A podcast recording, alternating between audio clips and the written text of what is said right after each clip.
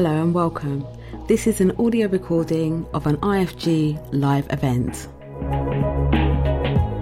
Good afternoon, everyone, and welcome to this Institute for Government event on how the government can deliver its priorities while also preparing for future shocks. It's great to see uh, a full room here at the IFG, and thanks to everyone who's also joining us online. We'll be live tweeting the event today, so do join in with that. Our uh, our hashtag is IFG Crises. Seems rather negative. Um, I don't know who came up with that one. Um, uh, if you're joining online, you can send in questions that we uh, can t- I can take via the iPad. Uh, so uh, use Slido for that. There should be a panel next to your screen, so you can send in your questions and you can start sending them in as soon as you like. Uh, just to say, this is a slightly unusually short event for us, only 45 minutes, so we'll ask anyone who is asking questions at the end to be concise. Um, so, uh, as I say, welcome to this event. I'm really delighted that we have Meg Hillier, Chair of the Public Accounts Committee, here today. Of course, Meg has just uh, published today her seventh, I believe, annual report as Chair of the Committee um, looking at the challenges and opportunities that the PAC uh, has observed in its work across Whitehall. And I'm equally delighted that we're also joined by Alex Chisholm, the Chief Operating Officer of the uh, Civil Service and PermSec in the Cabinet Office, um, who's here to talk about lots of the issues that uh, Meg has raised in her report. Um, so let's start with you, Meg. Um, you highlight in your report um, some repeated problems which you say the committee has seen uh, in Whitehall. And I think that this is, to me, seems the tremendous value of having a report like this is that you can look across the piece. Obviously, the PAC is a very busy committee, um, gets lots of specific reports looking at different aspects of how government is working. Uh, but you've tried to pull out some of the themes you've seen. So, what do you think are the most important things that we should take from your report? Well, I think inevitably over the last year or so, we've seen very fast changeover in government, and one of the th- so one of the things is that we don't we sometimes in the moment so much that we forget the bigger picture, and some of that bigger picture stuff is around skills and capability, which has improved in the 12 years I've been on the committee, and we have more specialists in digital procurement and so on, but still. There is still a tendency for the fast stream to have generalists who are very bright but not necessarily capable of delivering some of the more technical aspects of government there is a tendency in that speed of, of, action not to think about the long term. I think good politics, um, so for politicians and civil servants, need to be looking, you know, as well as what's the crisis today, tomorrow, and what might be happening next week. We need to be looking at 10 and 20 year horizons, and with digital change, very often we are looking at 20 year horizons. We also get very bound up in not failing fast. So, on the contrary, while we need to do look at the long term, if things aren't working, we need to say, let government say it's not working and pull out quickly uh, and properly. And we sometimes see, uh, for instance, the Emergency Services Network, that's a programme that hasn't really delivered. We've looked at that about 15 times now, um, and there haven't been proper lessons learned on a lot of that. And then the key thing I put out is about understanding risk. And obviously, COVID, as we've played that out, has played into that. Um, we've called um, for a risk uh, senior risk officer in government to look overall at risk across government, like you have in banking. So a bank could not keep its license if the risk manager and risk officer said uh, that we can't do this. They have to abide by their advice. We don't have the same equivalent in government. And the danger is, we believe on the committee, and, and I believe, is that if you don't have something like that mechanism, you can have the day to day politics or the day to day pressures for civil servants of of government take over from looking at those longer term risks. So that's something we have perhaps a slight disagreement with the, the civil service on, though I don't want to put words into Alex's mouth. well, let's give Alex an opportunity to respond on that and, and, more generally. So I think for me, what really comes out of the report is this it's, it's a picture of, of a year in which government has been emerging from the pandemic, emerging from a uh, context in which governments had to respond very quickly to a sort of crisis situation, um, has had to roll out enormous programs, um, you know, do very rapid procurement, all these sorts of unusual activities, while also maintaining business as usual. And I, and I guess that is, I mean, just to pick up on that last point Meg was making there, very much, that is therefore very much a, a risk uh, balancing task for the senior leadership of the civil service. Yes, indeed. And, and great to see you here this morning and uh, or this afternoon now.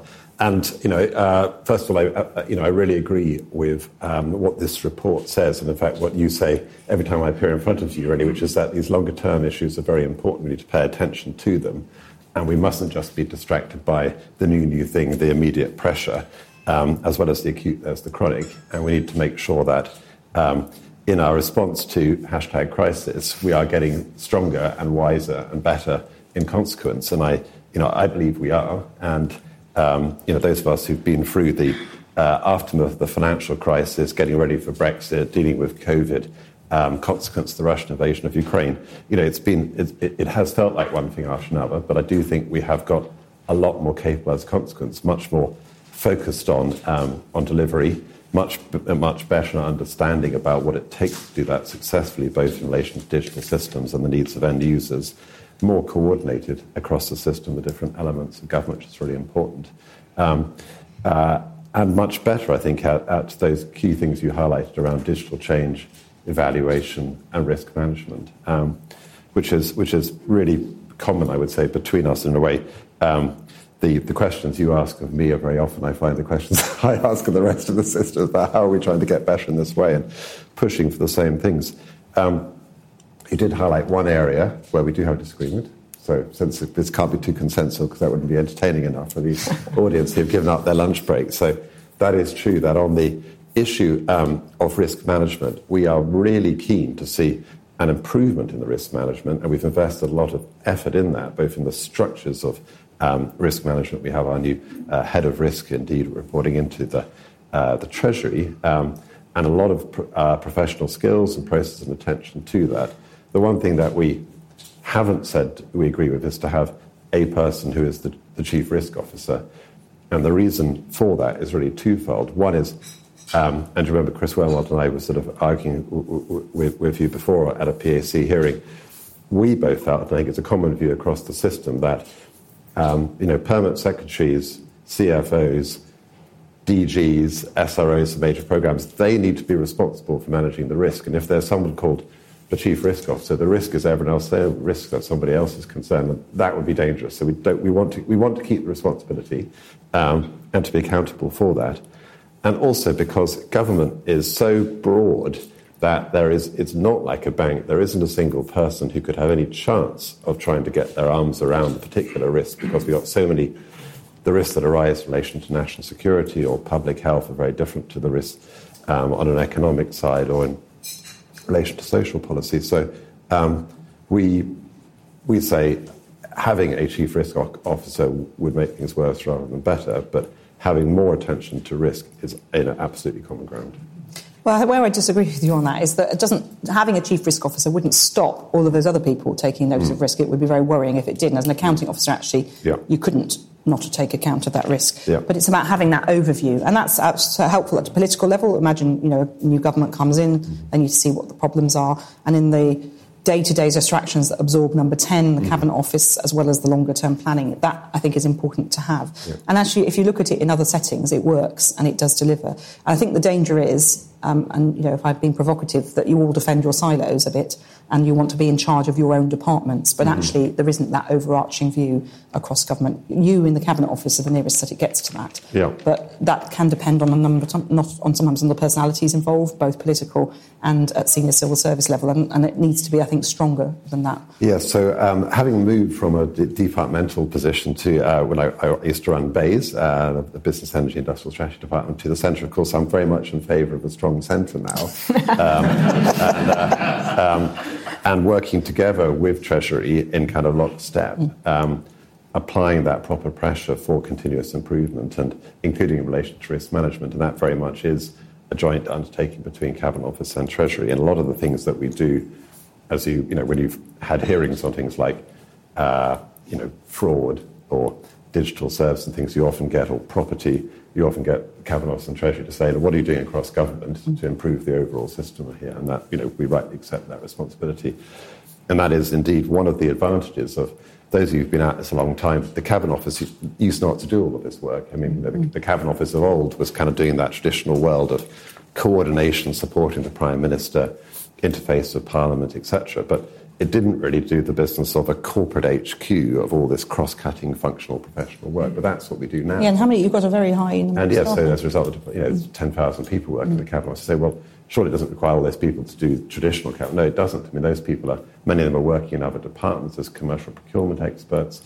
All the fast streams in government are now on our books. You know, so there's a certain number of people who actually don't work in the cabinet office but come under the cabinet office. But the main area is that we've got a lot of people working now in, in digital services, in HR, in security, and property, and counter fraud, the Public Sector Fraud Authority, a new body which we just set up in last year.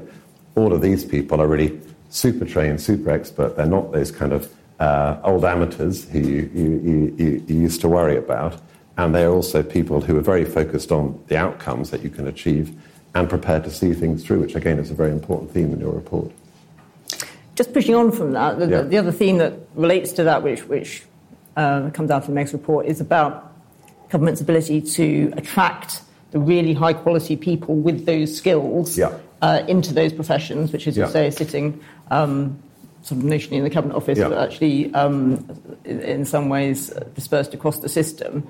Do you feel that you actually have the right pay and uh, sort of systems ways to attract people in to do those jobs that you need because the, the flexibilities, are, you know, I hear from lots of people in the civil service mm. can be quite a constraint.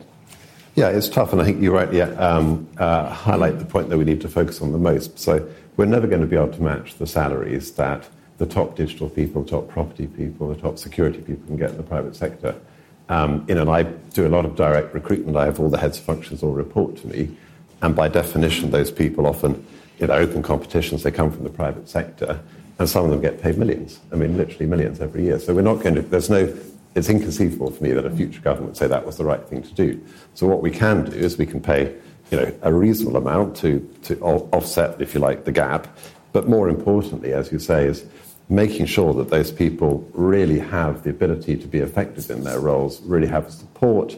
Um, obviously, people are very motivated to come into public service. They all find the work we do is so satisfying and so interesting. But if they can't get what they want done, that, that, that is a thing that would put people off. Well, it's interesting as well, when we were looking at this recently, we saw that the number of apprenticeships in digital had gone down. Yeah. That was actually a perverse outcome of the headcount reduction announcement. So a sign that politicians should be careful what they ask for, because actually one of the other things is the civil service could be growing its own, because if you get someone in young and train them up, yeah. then they are going to be embedded hopefully for longer because of the pensions and so on that will, will drive people through. And actually, the civil service is a big enough machine mm-hmm. to do that yeah. um, and, and create its own. And so we think there needs to be something more creative on that. So, but we're very worried on the committee. We've looked at digital transformation across a number of departments now, and they are very long term programs very often um, they're seen as an IT, or they were uh, until more recently, seen as an IT program. And actually, it's a business transformation program that has huge potential to save billions of pounds of taxpayers' money and make life more efficient for us all as well. Um, so we're saving, saving time for the businesses and so on. That can, I mean, DEFRA's got a very hard hand to, uh, to, deal with. So feel sorry for Tamara Finkelstein because they've got some of the most aging, difficult mm. um, uh, digital databases. One case, in, in one case, vets were having to go on eBay to buy old technology because the platform that was being used was so out of date it wouldn't work on new technology. That's the kind of reality of what's going on. When we looked at, dig- at driving licenses, because of the challenges, uh, that, the delays for some of those in lockdown, while bits of the system are efficient if you've got a straightforward driving license renewal, woe betide you if you're older or you've got a health problem and you have to go through a very paper-based mm. process to deal with that. And so there are huge bits of the system that are really, really inefficient. And some of that is about having very high-level digital specialists, but actually a lot of it is making sure that everybody in the civil service is a digital specialist in a way.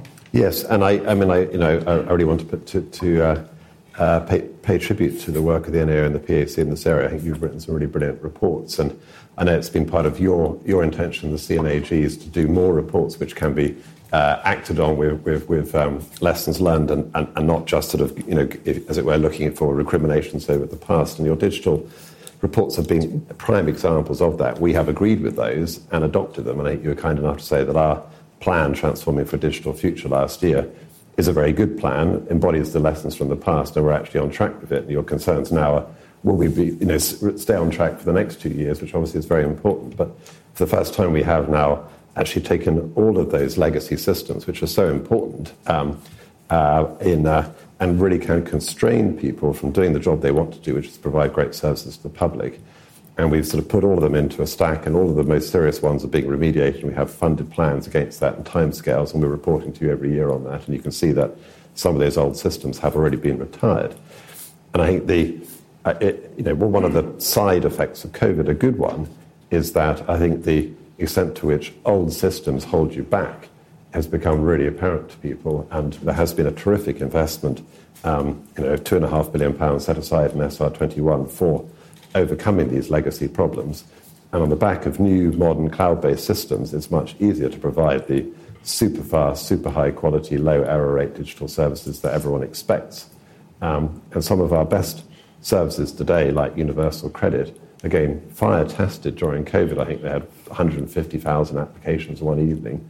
Um, were able to cope both with the volume, but also with people not being able to get into job centres and people be able to get access not only to money but also to advice and support through their own personal journal, um, which is part of the, the, the, system they have there. So I think lots of investments that have been made by DWP and HMRC, particularly over the years, but other departments too, have made us much more agile, much better, you know, able to cope with, uh, with challenges and also more focused on giving fantastic services. But one of the challenges, of course, is endlessly. I mean, if I had a, a pound for every time we mentioned it, data, data, data. The data that government collects is often very poor, um, is often very, not even in the past, it wasn't even really understood why data was important. I think we're certainly yeah. seeing through the committee now with different witnesses, there's a bit better understanding of that. Mm-hmm. It feels like it slows things down, and you can't have the digital without the data improvement. You've got to both go hand in hand, otherwise, you're just sticking a new computer and digital system on top of existing poor setups. So that's something that really needs to improve. And the other thing that's always at risk of this is the high turnover of both officials, particularly SROs, and ministers. Obviously, we've seen a particularly high turnover of ministers in the last year, but actually, you know, and when Tony Blair was Prime Minister, there was quite a fast turnover of ministers. David Cameron kept people in post a bit longer, sort of, you know, so they're at least accountable for their decisions. Yep. There, are, there are probably there are arguments both ways, but failure is always an orphan, and the danger is that the person, whether it's the politician or the minister that births the project, isn't there at the next stage, and certainly isn't there at the failure point. And so, in fact, once, uh, sadly, it was the day that PC Palmer was murdered in Parliament, but Alex was one of three witnesses from then DECC. Uh, so the, there was mm. there the current and two former permanent secretaries of, of, of then DECC were going to appear in front of us because we needed to see a project. We were discussing a project that went from beginning to end, and mm. it didn't happen. But that was an example of very rare example where we would have had three people in the room from the birth of a project to the end of a project. So no one could say, well, it was before my time. Yeah. And it is hard. I mean, I don't, not crying civil servants who try to read into the old papers, but it's never the same reading into the papers. Well, you tell me, but going yeah. back and reading the papers is a very different thing to actually having lived through it. Um, so I think that there is a big a big issue there about, about data and about turnover. I want to come back to the turnover question, but I'll let you just. I mean, I think. Well, just I, yeah. I, really really agree with that, and we have been doing a few things to try and strengthen the incentives for people to stay in position because, um, particularly on those major programs, you know the. Um, universal credit is an example, smart meters another, where you've had somebody who's seen it through all those vicissitudes and learned a lot. Well, Neil Couling still... was in front of us yesterday, exactly, yeah. 10 years now yeah. dealing with it. And, and, and, and Darren Walker from Smart Meters the same. So I think that is exemplary, and we've tried to make that more the norm. So, um, try and encourage that. With, but they don't get know, promotion. That's the problem. We, we have been doing pivotal rollouts, which has which has really helped there. Um, they also get amazing training, um, and I think three quarters of the people who run major programs now have been for the MPLA or uh, you know um, uh, or are on it now, um, and uh, it, it, has begun to make an effect. I was looking at the how the average tenure for an SRO of a major program was three and a half years, is now four and a half years. So it has begun to move in the right direction. Maybe it needs to be longer, but that's, that's good. Um, the other thing is just more generally, not just the major programs, there is a, a, tendency for people to bounce around between roles and play a kind of a bingo between kind of arbitrage opportunities. That's not great for the system. Mm. Um, so we're trying to, one of the reasons that we've been developing proposals for capability-based pay is it tries to recognize people for domain knowledge and for skills that are relevant to their current job so that, you know, if you want to improve your pay, a very natural human desire, you don't have to get promoted or move to another department to do that. Mm. Can I go back to the point about uh, long term focus? So we talked yeah. about it in, re- in relation to, to yeah. digital, in relation to, to uh, major projects, and mm. so on. Obviously, political churn as mm-hmm. well as civil service churn can create issues with keeping a long-term focus on some of these projects and, and, and areas where you, at you know, mm-hmm. the centre, are trying know, in your sort of corporate role mm-hmm. to keep a focus. How can the civil service um, ensure that sort of investment is sustained on programmes, particularly in the current climate, yeah. um, when there's political churn going on around you? Yes, I think I mean it's a great question. Um, I think some of the ways that we've just been talking about in relation to things like legacy systems by saying this is a, a funded program where it's publicly accountable, and you know, rightly, I welcome the attention of the NAOPSC sort of tell me where you are every year with that. Tell me about your progress. That's a way of making sure that something that is important but not always urgent uh, is attended to. The focus on risk is very good. So who who has set you know who set that risk appetite? Who really owns that? Who's going to be accountable for it?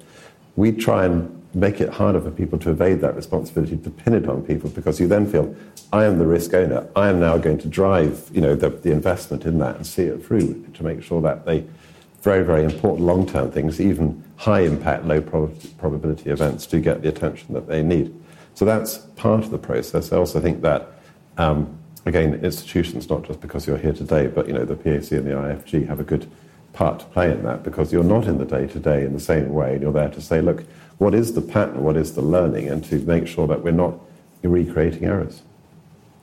But there's a challenge, of course, with politicians. So I think, as I'm the politician on the platform, I should probably address that head on. And we know that, I mean, you know, there, there are, we've all seen it, ministers who won't, will perhaps put off a decision because they think they might get reshuffled before mm. they have to take responsibility or ownership yeah. for an issue. And so there is a challenge to be done with the political cast to make sure that we are looking at that long term too. And actually, we're at a very dangerous point now. I'm going to see David here that, that and, and, Toby that moment when we're writing manifestos. So somebody in each of the main parties is right, sat away in a room beavering away at this probably not talking to any of us about it. Mm. Um, and the danger is that things get written down that become a promise and a proposal that actually aren't achievable. Or we'll say, we'll, you know, the Labour Party will say we're going to have X number of new doctors, and the Conservative Party will say, well, we better up it a bit. And then mm. becomes this sort of auction going on that isn't always deliverable. Yeah. So, so there is a challenge, and it's one of my bugbears, which I think beyond my reach on the PAC is how you get manifesto writing embedded in reality. Um, it would be a good help to the civil service. But then, the, then the, the challenge is about how the civil service manages to keep the things that need to be going. Well, there's a spitball of politics going on up here, yeah. whether good or bad, or an election. I mean, not, all bad stuff, it's you know, democracy, but the, the, the, basic stuff that, that still has to happen. And there's nothing to stop a minister coming in and saying, yeah. I give you a direction um, yeah. to scrap that digital programme because I want the money spent, spent somewhere else instead. And that's always a, a risk. So we've got to make sure um, actually through the good offices of the IFG party that we're making mm-hmm. sure that all potential ministers are trained. I have been to the Major Projects Leadership Academy, and I think David will have probably gone to that mm. as well. And um, I don't know if probably Toby hasn't because we wouldn't have uh, uh, we haven't been in government uh, in that time. But it's it's it is it's something that I now know ministers go through. Um, but the thing is, anybody could become a minister, as we saw with the coalition. Mm. Um, and you know, we're a bunch of rank amateurs MPs really on the whole. So we, we come in and we don't know what we're doing until we're doing it, um, and we rely on the civil service and others mm. to give advice. And so there is there's an inherent tension, uh, good and bad, in the system. Um, not all bad, because sometimes policies of previous governments do need to be changed because there's a political change or because mm. they weren't working. But that is, is, is, a risk, I think. And I think this turnover issue is something that really bothers us. So that we have seen that improvement in SROs, but we still think there isn't enough reward. And how many people who really run projects have become uh, permanent secretaries? You're probably the most project hands on um, secretary nearly in the system. I think I'm thinking of trying to thinking running my. I'd say probably you can't not allowed to say, but, but because you were at the CMA and other and you've had private sector experience, but actually there are not a lot of public of civil permanent secretaries who've gone through that route of delivering a major project. Uh, David Williams, I suppose, would be one of the nearest, one of the near ones at Defence, but there aren't many of you who've gone through that route. Now, I'm not undercrying that your political skills mm-hmm. are pretty important, especially in recent times, yeah. um, but but delivering a major project for us on the committee is understandably pretty high priority. To focus on something more positive, um, in a way, the uh, pandemic generated a great deal of innovation, particularly in public services, in the NHS, yep. for example, virtual wards, that sort of thing. How are you going about, Alex, trying to sort of foster and sustain that uh, spirit of innovation and sort of uh, back to risk, but you know, justifiable risk taking, failing mm-hmm. fast is sort of thing that you highlight in your report in the civil service coming out of the pandemic. Yeah, no, I, I really welcome the PAC's attention on this, and it's, it's in your, your, your, your remarks in, as chair. Meg, um, because I think that is an area we need to, to do more at. You know, frankly, I think the civil service is very good at kind of inspired improvisation. It's amazing, actually, what people are able to do in response to um, uh, the demands of the situation, the political masters. But um, what we're not so good at, I think, is at, at um, uh, being systematically trialing new things uh, and choosing from that which is the best and sticking with that. Um, and I think, again, you know, rightly in your report, you highlight that we continue with kind of low value projects uh, for too long. It's not that they have no value, mm. but they're just not as good as other ones we could be doing. And that therefore creates a terrific drag effect on the overall system because there's obviously a limited amount of resources, both human and financial. And we do need to get better at saying, it's fine, your project, you know, it not, it's not personal, you've done everything possible, but we have to stop that project now because there's one more valuable that's coming on and we need you to work on that. And I don't think we are as good at that as, as we could be. And obviously our political system and our, you know, the, the, the way the kind of the media inquiry works sometimes I think provides uh, negative incentives again for politicians to say, I'm, I'm stopping this. Um, uh, and we just need to be possibly a little bit more mature at recognizing that you can't do everything brilliantly. And maybe some of that will come out through the, the thinking and the inquiry about, about COVID. We'll, we'll say, look, you know, in a tough world, you, could, you won't get everything right. Um, and but you, you, need to learn fast. How, how does the PAC think about this? Because obviously, you know, you spend a lot of your time asking people about things that have gone wrong. Yeah. How do you think about how to do that in a way which doesn't make them think, well, next time I don't want such a tough appearance before the PAC. I won't. Mm. Yeah, well, there are, there, are, some slam dunk. I mean, in fact, when I remember Philip Hammond when he was Chancellor, he said some of these things I sign off, I know they're going to be in front of the PAC in a few years' time. Yeah. So we know that, and some that are problematic at birth, yeah. which, which everyone's trying to resolve yeah, with better contracting and so on, and some that become more problematic. So some that are sort of slam dunk just is failed. I mean, um, the, the, airport in St Helena, where it was so windy you couldn't land aircraft. Uh, and they actually discussed lopping the top off a mountain to make it better. I kid you not. I mean, you know, there's some of these you just actually can't believe. That was a training session in the Commonwealth for a while. So they, I think it embarrassed the UK so much. The Kenyans came up with one about prisoner effluents fueling their kitchens, which was a failure. But as well, so there are failures around the world. But then, but actually, it is partly that. It is really important we we pull out from those day to day issues and pull out some of these wider themes because one thing, we're a cross party in the PAC, let's not forget, four parties mm-hmm. represented. We have a very strong ethos that we've got a constitutional role to help mm-hmm. government improve because mm-hmm. every pound of our constituents' money spent in taxes is a pound we want to see spent well. We're helped by the fact we're not saying whether the government policy X is the right policy, but did X get delivered as X was supposed to be delivered is really where we're at. And that's, uh, and where we see repeated failures, uh, you know, um, the committee agreed my report without it, it, it's, it's something as a take it or leave it report, but they they agreed it because we all do have share the same broad views on this. Yeah. And I think that we've got to make sure that we look at that long term that we are helping civil servants admit mistakes. We had a very good session yesterday actually about resetting programs, which is for some of you here you might be interested. Generally, not something you put in a political leaflet. You know, yeah. standing for election to get reset program programs reset better. But it, it, was interesting having four SROs talk very openly and honestly about what had gone wrong and what had gone right, including we pushed them on what ministerial intervention worked and what didn't. Mm-hmm. So they were giving shout outs to some ministers where that back, that strong backup, ability, yeah. ability to say, this isn't working, we are going to stop it. And we need yeah. to allow people in the political and civil service sphere to say that, that this isn't working, we have called on it, and yeah. not keep it limping on so that the next person calls on it and it's not on your record as a failure. Actually, if you get 90% of things right 90% of the time, you're doing pretty damn well, but you've got to call out the 10% that's not going well. And, and I'm a Shoreditch MP, so I would say a bit more Shoreditch, a little less Whitehall sometimes, um, which might terrify Alex. no, no, that's good. That's good. Although I haven't got my, my own soundbite ready for that one. But, the, um, um, but just a, a, a, few things to add about that. I suppose one of the financial incentives, the, um, uh, the Treasury came up with the Shared Outcomes Fund, and that has been really good over the years, actually encouraging um, and it is competitive. Different departments, different parts of government come up with the proposals, and the best get backed. And they are,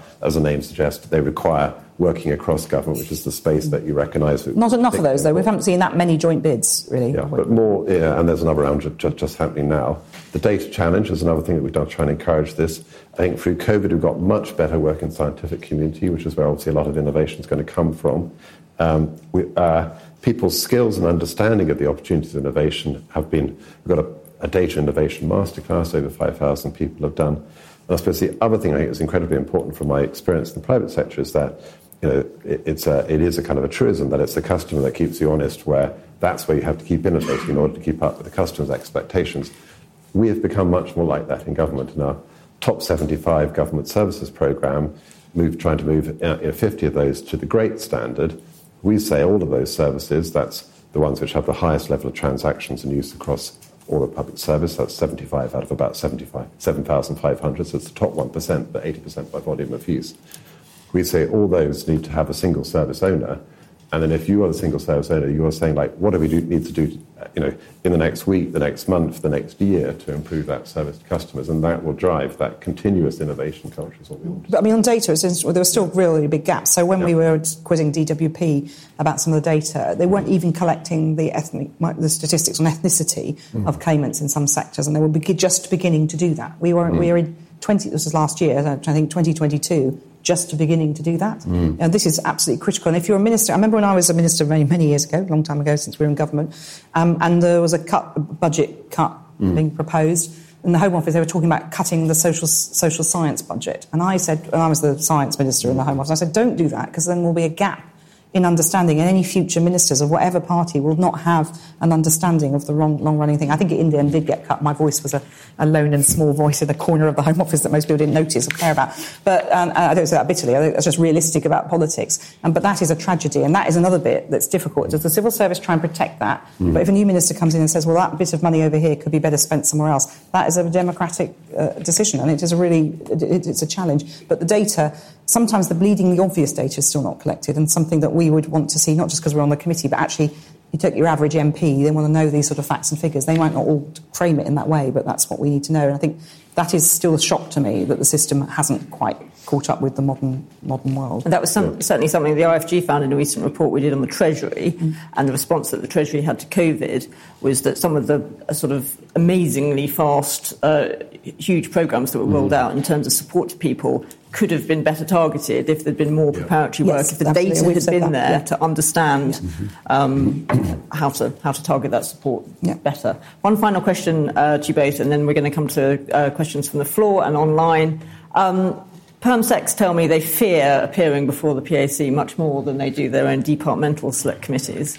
Um, so I'm interested, Meg, if you think there's anything other committees should learn from the PAC. And uh, Alex, I'm interested in your comment on uh, hmm. what Meg says in her report about uh, the fact that she feels civil service is under scrutinised by Parliament. I wonder what your view is on that. Um, well, I think it's interesting because now we have a thing called guesting. So, for those who are not nerdily following how select committees work, any member of any select committee in the House of Commons is allowed to, by request or by invite, guest on another committee. So I've guested on other committees. We've had members from those committees guest on us, and we found that a really fruitful environment. But what's been interesting, so I went to one committee, and um, I was absolutely shocked that the witnesses were saying, I don't have those numbers to hand. I don't know that. I can't tell you that figure.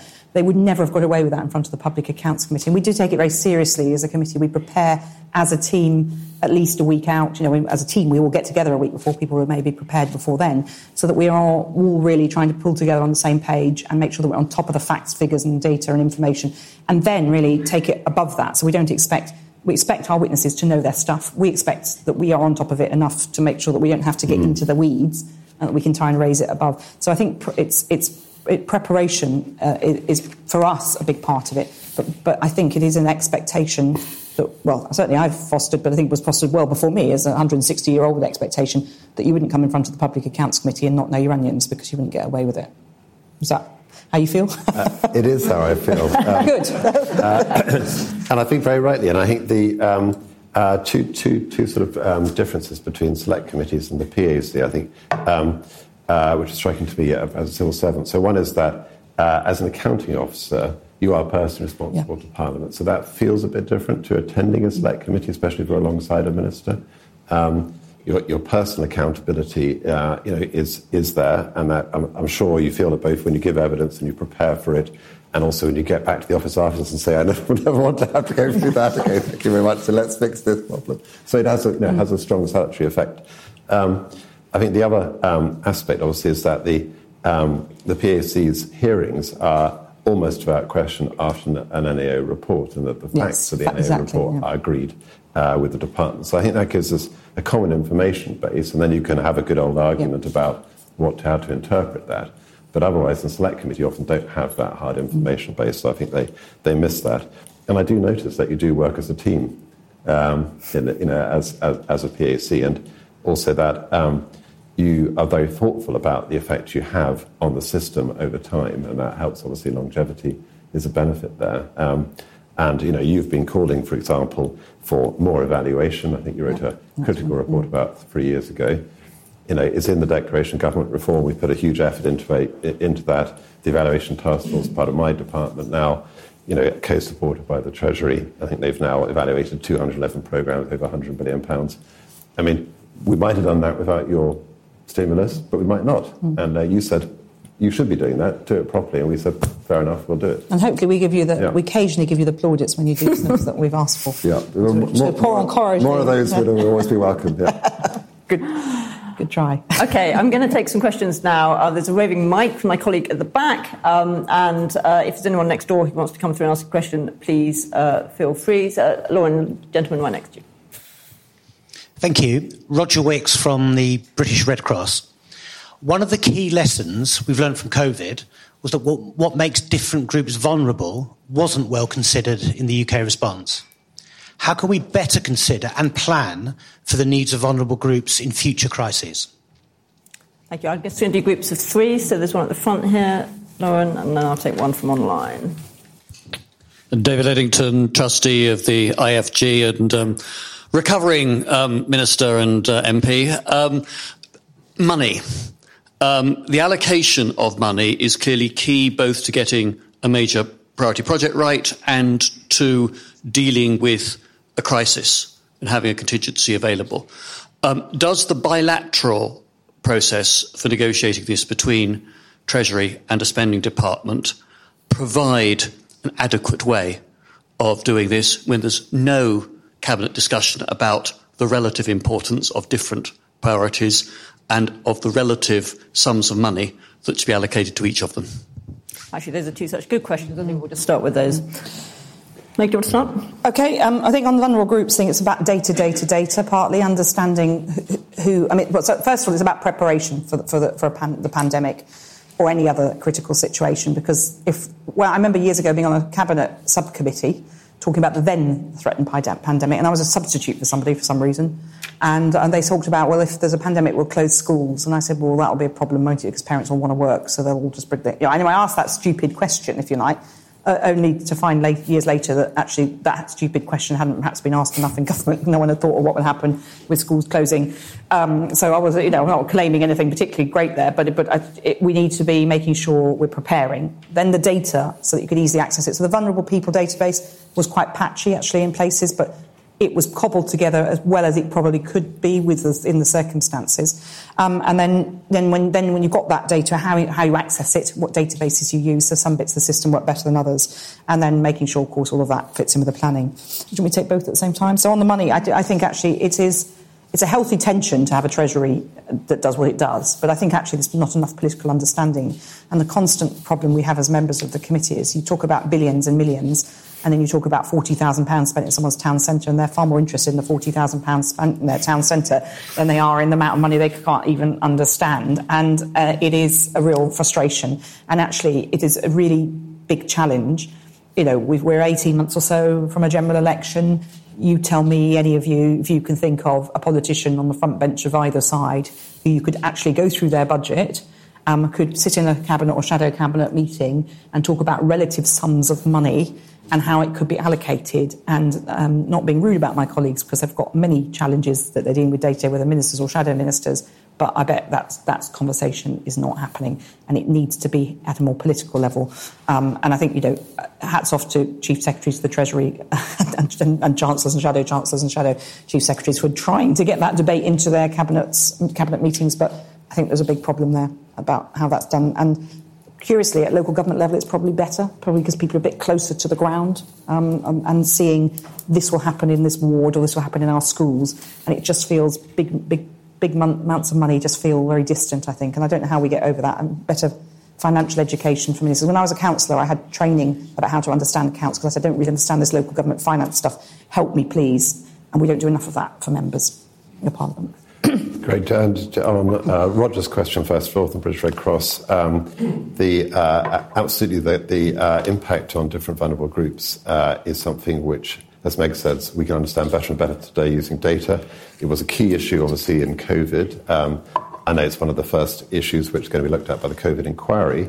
Um, but even in the um, the kind of in, in, the conduct of that, I saw examples of how, for example, um, you know, we were uh, saw very quickly that it had different impacts on different uh, uh, ethnic groups, which required both a medical response. We also saw, for example, I remember the, the take up of vaccines in different communities was very different.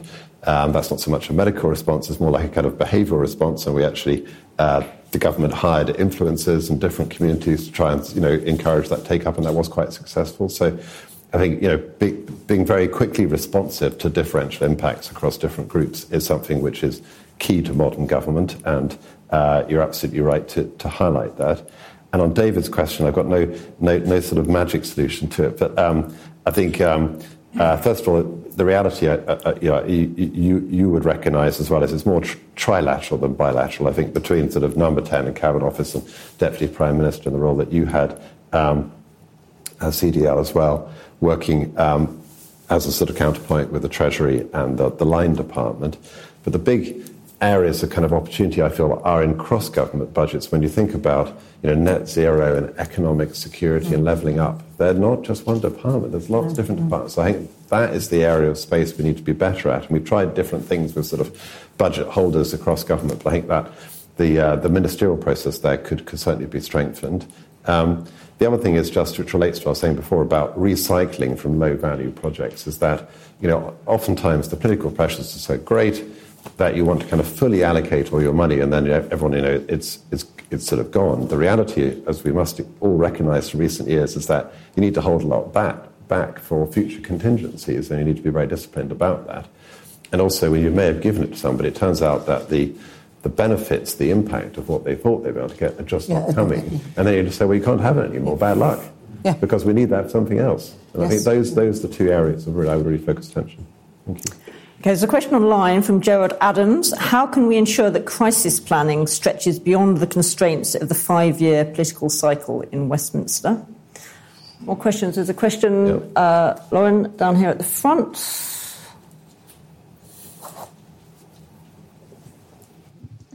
Thanks. Uh, Toby Harris, House of Lords, and I chair the National Preparedness Commission. I'd be interested to expand on this point about um, short termism in government how do you institutionalize long term thinking? How do you actually make it happen? And then more specifically, who owns systemic risk and interconnected risk? You've got your risk owners and risk managers in the different government departments, but risks are necessarily interconnected. And mm-hmm. Meg gave the example of what happens when the schools close. That clearly wasn't contemplated. So who is responsible for thinking across departmental boundaries? And there's one just Great. gentleman here. Uh, thank you. Uh, Hugh Lloyd, previously uh, an advisor at CLG and DEFRA. Um, I wondered, Meg, if you could examine, you, are starting to make the point about the relationship between the civil service as one bit of the governance system mm-hmm. and local officials, be they in local government or other frontline public service delivery.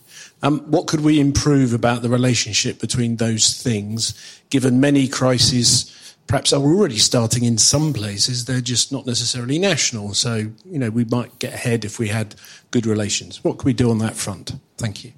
Okay. Alex, do you want to start? Um, great. I'll, I'll, just say a couple of things on each one and then I'll hand over to Meg for, for better answers. You've got more time to prepare. Um, the, uh, um, on the, um, uh, the, the, the, first question um, around the planning, um, uh, so, so more than five years. Uh, uh, of the political cycle, I think a couple of things. First of all, the um, the, it, the, the, national uh, security risk assessment, the national risk assessment, is indeed much longer than that, much longer horizons 10, 15, 20 years. There are longer risks than that. And the process of preparing that, compiling it, has just been completely overhauled and done with uh, um, the help of the Royal Academy of Engineering. And it's now, um, I think, very strong. We just published the, the NSRA has been completed, and the NRA, the new one, will be published very shortly. So see for yourself. But I think that is a is a good, really solid way of thinking about very hard about long term risks and issues. Um, the other thing is just um, to mention is that, um, and uh, paying a compliment here to the IFG, in your report last July on managing extreme risks, you said, look, it's difficult for the people who are dealing with the day to day crisis in what we call the COBRA team to really give enough time and attention to things that are five or ten years away um, when that's the same thing. So the old Civil Contingency Secretariat was all in the same group. We've now separated that, and a completely separate team are responsible for that long term, they call the Resilience Directorate. So they're not caught up in the day to day pressures, so to enable that time to think ahead. So I think that is a genuine improvement, and thank you for your report suggesting it. Um, on Toby's questions about kind of um, interactions between different risks. So one of the things there that we've become obviously hugely conscious, even more conscious uh, of through the financial crisis, Brexit, and COVID is that um, you know you prepare for for one risk, uh, you know, and a second risk, but you have these sort of multiple effects, and it ripples right through the whole system. And you know, the economic consequences of you know lockdown, for example, would be a good example of it. So I think that um, some of the testing that we did wasn't as thorough and as complete as it could be. And the new, t- the new exercises we do are very, very real and very much look at multiple different scenarios and secondary and tertiary and um, quadruple effects. Um, we've just done one, for example, on um, what would happen in case of a major energy outage. It's called Mighty Oak, but it is exactly testing that um, integrated systemic effects. Um, and then the uh, question about interactions between central and local government. I think that um, I was very struck by a report written by, dare I say, another institute, the uh, Blavatnik. I was going to highlight um, that, yes. Who've just written a fantastic report themselves about um, long term um, crises. And they talk there about the interactions between central and local, both recognizing that they got a bit better during Brexit, but also I think, making a very fair and powerful point that so much is now expected of the local channel. Have they really got the capacity to deliver on that? Yeah. Especially not for just a short term crisis like a flood or something like that. Local resilience forums are well set up for that. But when you have to do it for month after month, year after year, have they really got the capability to deliver against that? And their view is that they weren't really set up for some of the jobs that, that COVID would have, uh, would have asked them to play. And uh, I think that is a very serious point to be taken. Yeah, I can recommend that report. Thank Yeah, on the five-year planning cycle, I mean, there, there is there are many things in government that go beyond that. The MOD equipment plan, which is over ten years, mm. um, and so that, that's just the thing. I always think on defence, whatever the politics have been, and been quite diverse across the last thirteen years or so. There's actually a fairly standard approach to that, so that mm-hmm. helps because there's some consensus yeah, we can argue about which type of tank or whatever, but broadly speaking, both main parties anyway are, are broadly in the same place. But I do think that, that this is partly just the inevitability of democracy that you're going to get, you know, a new government comes in. In fact, sometimes individuals in an existing government will mm. change, and that can change. Look at the, the issue, the difference between Chris Grayling and Michael Gove at Ministry of Justice, for instance. So we saw quite radical change even with individuals. I mean, I think that individual change worries me a bit more than, than, than the five year change because if you, you've got to have some certainty. What I think is something that politicians should bear in mind is if you chop and change, it, is very difficult for the civil service. They need decisions to keep moving on. They need to know that they've got backup political cover for those decisions to be implemented. So when things get rocky or difficult mm. or there's criticism, that they've got that political cover to deliver or a political judgment that we just need to cut our losses at this point. But the cover is there.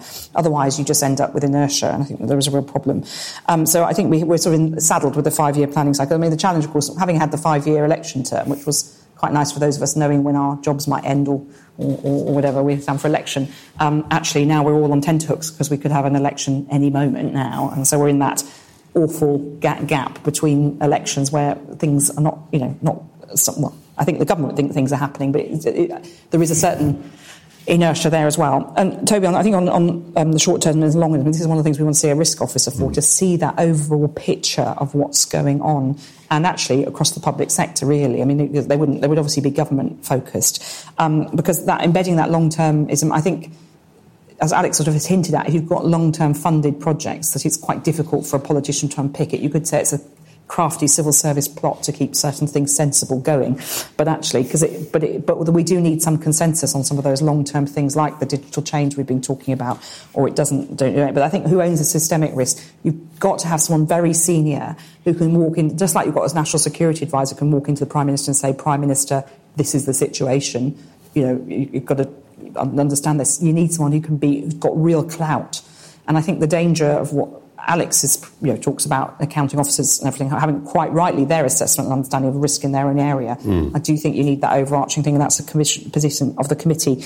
And on the terms of, about the, uh, working with the civil service, working with lo- locally, I think in COVID we saw a little bit more understanding. Uh, about it, but actually, what I find still too often is you get in front of us as well in committee um, senior civil servants, not all um, secretaries by any means, but who don't talk to people on the ground. So uh, one, one, recently we had a civil servant talking about a situation that had happened in a local authority and they talked about it as though it was exceptional. And we're a bunch of MPs. We're going, hang on a minute, you know, mm. in all our areas, this is the same thing is going on. You cannot say this is a one-off exception. And I think that moving, well, let's, I, I, hesitate to say the government has moved the civil service out of London because let's face it, that's been happening for many years. Mm-hmm. The Labour government did that too. But what we're now seeing is some very senior civil servants. We were just counting up, maybe two second perm secretaries are now based outside London at HMRC and Treasury with uh, Beth in, um, up in Darlington. Mm. But we need to see much more of that so that they think it's a normal thing. It would be quite normal to go and engage with the local authority. And I meet regularly with certain local authority groups and it's really helpful to hear their take on how government policy is working. So if you're talking to treasurers of councils or whatever, and they, they, I think government could do with hearing that much more directly. And there was a yeah. danger that Whitehall doesn't want to contaminate its advice giving to, yes. to government. And I think we need to see. So as a minister, I remember once, well, a number of times sitting in meetings, and you'd get someone from a trade union or a local government or coming to talk to you, and their points were very reasonable. We were at that point in a Labour government where we didn't announce something until it was ready to announce, and then you announced it, and then you got feedback. It was the wrong way round. Um, I'm not sure any government's got it perfect, but actually, much better to be open about ideas, fly some kites, hear people's views, and shape it. And I think the civil service is still a bit in the policy side of things. Although Tamara Finkelstein is now leading the policy um, profession, which is um, a, sort of a shift, isn't it? So we might see some change, but I think they're a bit more in their own little eyrie and don't always hear those outside voices. And good local officials on the ground in local government are very directly connected to their population. And as my, my acting chief executive in Hackney said, I was complaining about potholes to him. You know, we all have our things we complain about when I'm cycling around Hackney. And, and he said, Oh, I was running in the half marathon and I had a good close look at all the potholes. and that's a big difference to what Alex is doing every day. Yeah, Alex, last um, final word. I, I, really agree with that. And actually, when we talk about our Places for Growth program and stuff, sometimes it can seem a bit like, is it about just moving people around for the sake of it or about cheaper offices? It's not, it really isn't about mm. that. It is about the reality of getting close to communities that mm. we serve. And just a, a, you know, as an illustration of that, when I was up in, in Darlington last a month, and I've just written, by the way, a fantastic uh, IFG report coming out this week on Darlington, which I've just started to read. Um, uh, but when I was there last month, actually, there was the um, there's eight different departments if you if you haven't been there before, um, working together in this this one big office, and it and mostly people who've, who've joined recently, and terrific uh, energy and, and vitality to it. But the Treasury kind of labour markets team were actually there in the building the day that I was there, and I saw them having a, having a seminar, a workshop jointly with people who worked in the local benefits office about, you know, who, who were responsible for helping people back into work, um, you know, and uh, job coaches. And you thought, well, that's a very different type of policy making type thing. Obviously, this sort of fearsomely clever analytical people with facts and figures coming out, mm. things trained up to the gills, but actually listening yeah. to the experience of people at the front line of trying to get people back into the job. And I thought that was that that was a kind of like aha, this is beginning to work type moment. It was great. Yeah, that's a nice positive uh, thought to end on, and I can recommend our report on Darlington, which is indeed out this week. Um, thanks for that. So, can I just uh, ask you to thank our uh, speakers for joining us today? Uh, I think it's been a great event.